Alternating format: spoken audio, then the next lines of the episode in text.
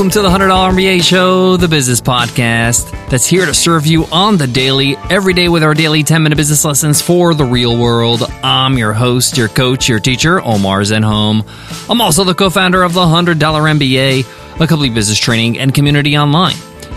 And in today's episode, you will learn how to form a leave policy that works for your business. As you start growing and start building your team, you're going to need to start building in a leave policy. Your team members will need some time off. They're observing public holidays in their country. They might fall ill. You need to make sure it's clear how your company handles this. Some companies have a totally open-ended leave policy with unlimited days off. Recently, evidence has been shown that actually doesn't work in favor of the employee.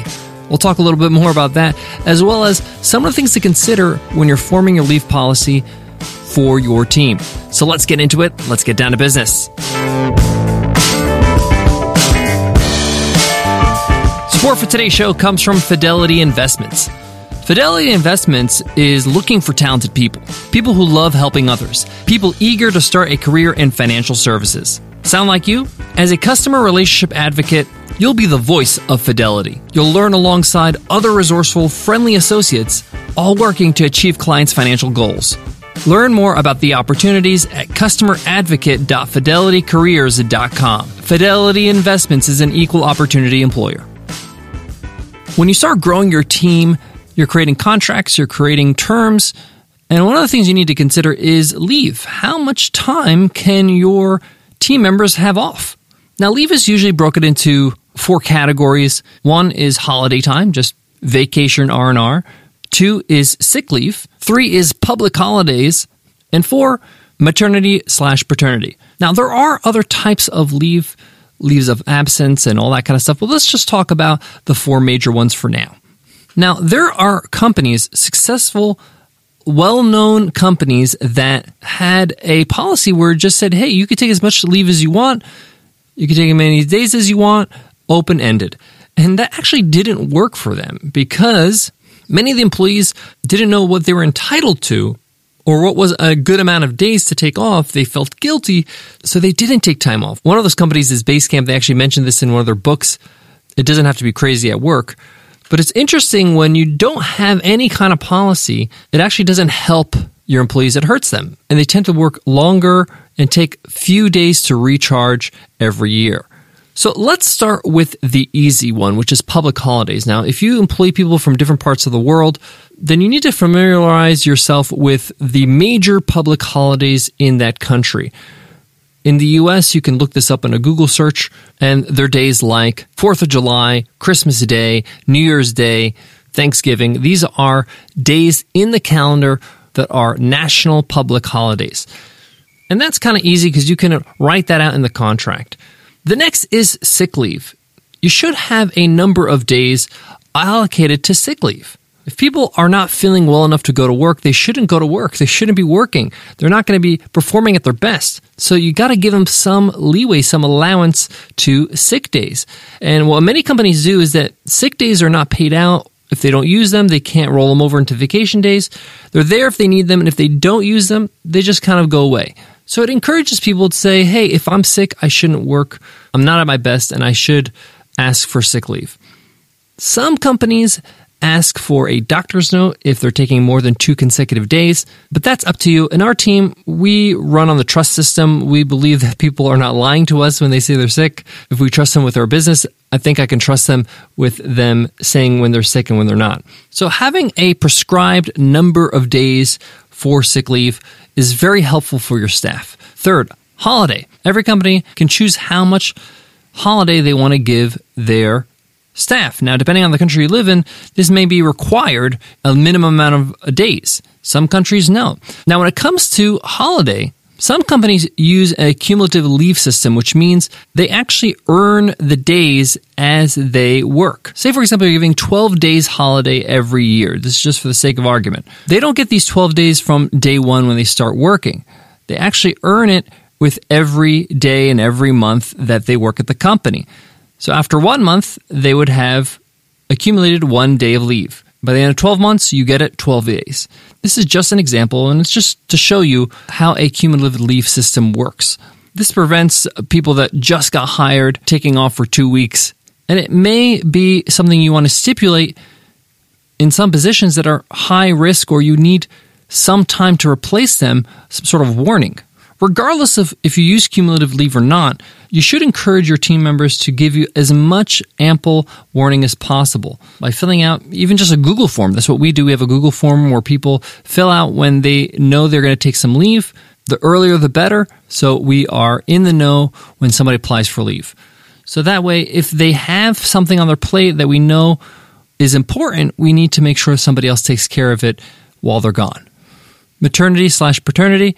This is giving leave for when people fall pregnant, right? When somebody in your company has a baby or is going to have a baby. Again, each company will decide how long this is. Some companies, it's a week. Some of them is a month. Some of it is a few months. Some companies choose to pay them salary for the full time, and some people will pay full salary for a certain point, and then after that, it's 50%, and after that, it's sort of like a leave of absence. So just to give you an example, it might be your first 2 weeks of maternity leave is fully paid, the next 2 is half pay, and anything after that is a leave of absence, where it means we'll hold the job for you.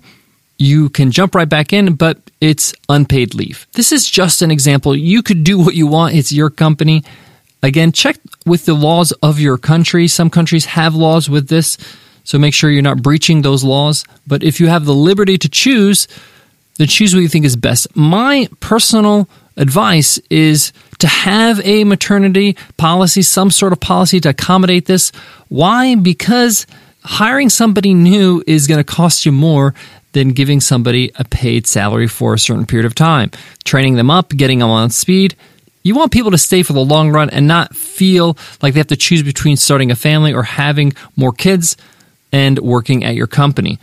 So if I were going to wrap this up in a bow, with each 4 categories, take a look at your country's laws, maybe even the city or state you're in, see what your limitations are, and then work from there. See what works best for your team and your company.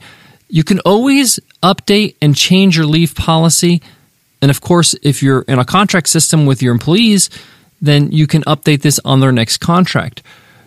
A lot of companies evolve and improve upon their leave policy as they grow. We've done that in the last few years as well. So it's okay to test things out, just like Basecamp tried the open-ended, take as much leave as you can. That didn't work, so they actually prescribed how much leave they can have. So feel free to understand that, hey, as long as you're within the laws that you have to abide by and you're being fair to your team and it's transparent and clear to them what they're getting into and agreeing to, understand this is not written in stone. You can always improve upon it later on. Guys, I got more on today's topic, but before that, let me give love to today's sponsor. Support for the $100 MBA show comes from Capital One.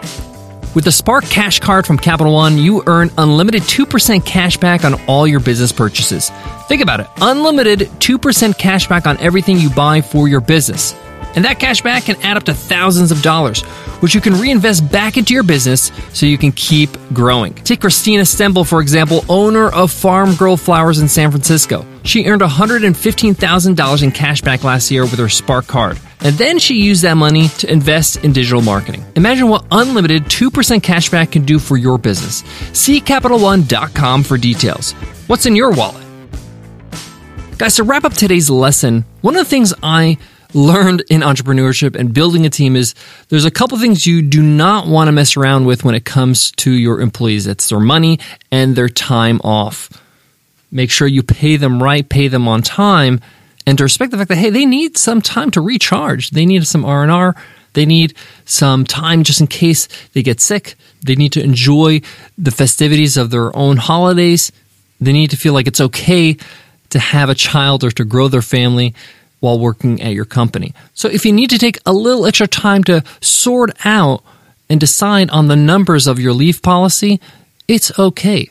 It's okay to also have an open, transparent conversation with your team on a call, in an all-hands meeting. Say, hey, we're refining our policy. This is what we're proposing. How does everybody feel about this? Any questions about this? This is a work in progress, and we look to improve it as we grow. People appreciate the transparency and the willingness to improve the quality of their experience working with you at your company. Thank you so much for listening to today's show. If you love what you hear, hit subscribe so you don't miss an episode by hitting subscribe. you tell your podcast player, hey, I like this show. When the next episode is ready, make sure it's ready on my device. Before I go, I want to leave you with this. Some people ask, what about freelancers, people that get paid by the hour? Well, freelancers often understand that, hey, if they're not working, they're not getting paid. But sometimes you have freelancers that are getting paid via a retainer. Like they just get paid X amount of money every month and they do the job. In that case, you're going to have a conversation with that person because they're going to want to take some leave. And maybe you want to carve out an agreement, a number of days, a policy just for them. Thank you so much for listening, and I'll check you in tomorrow's episode. I'll see you then. Take care.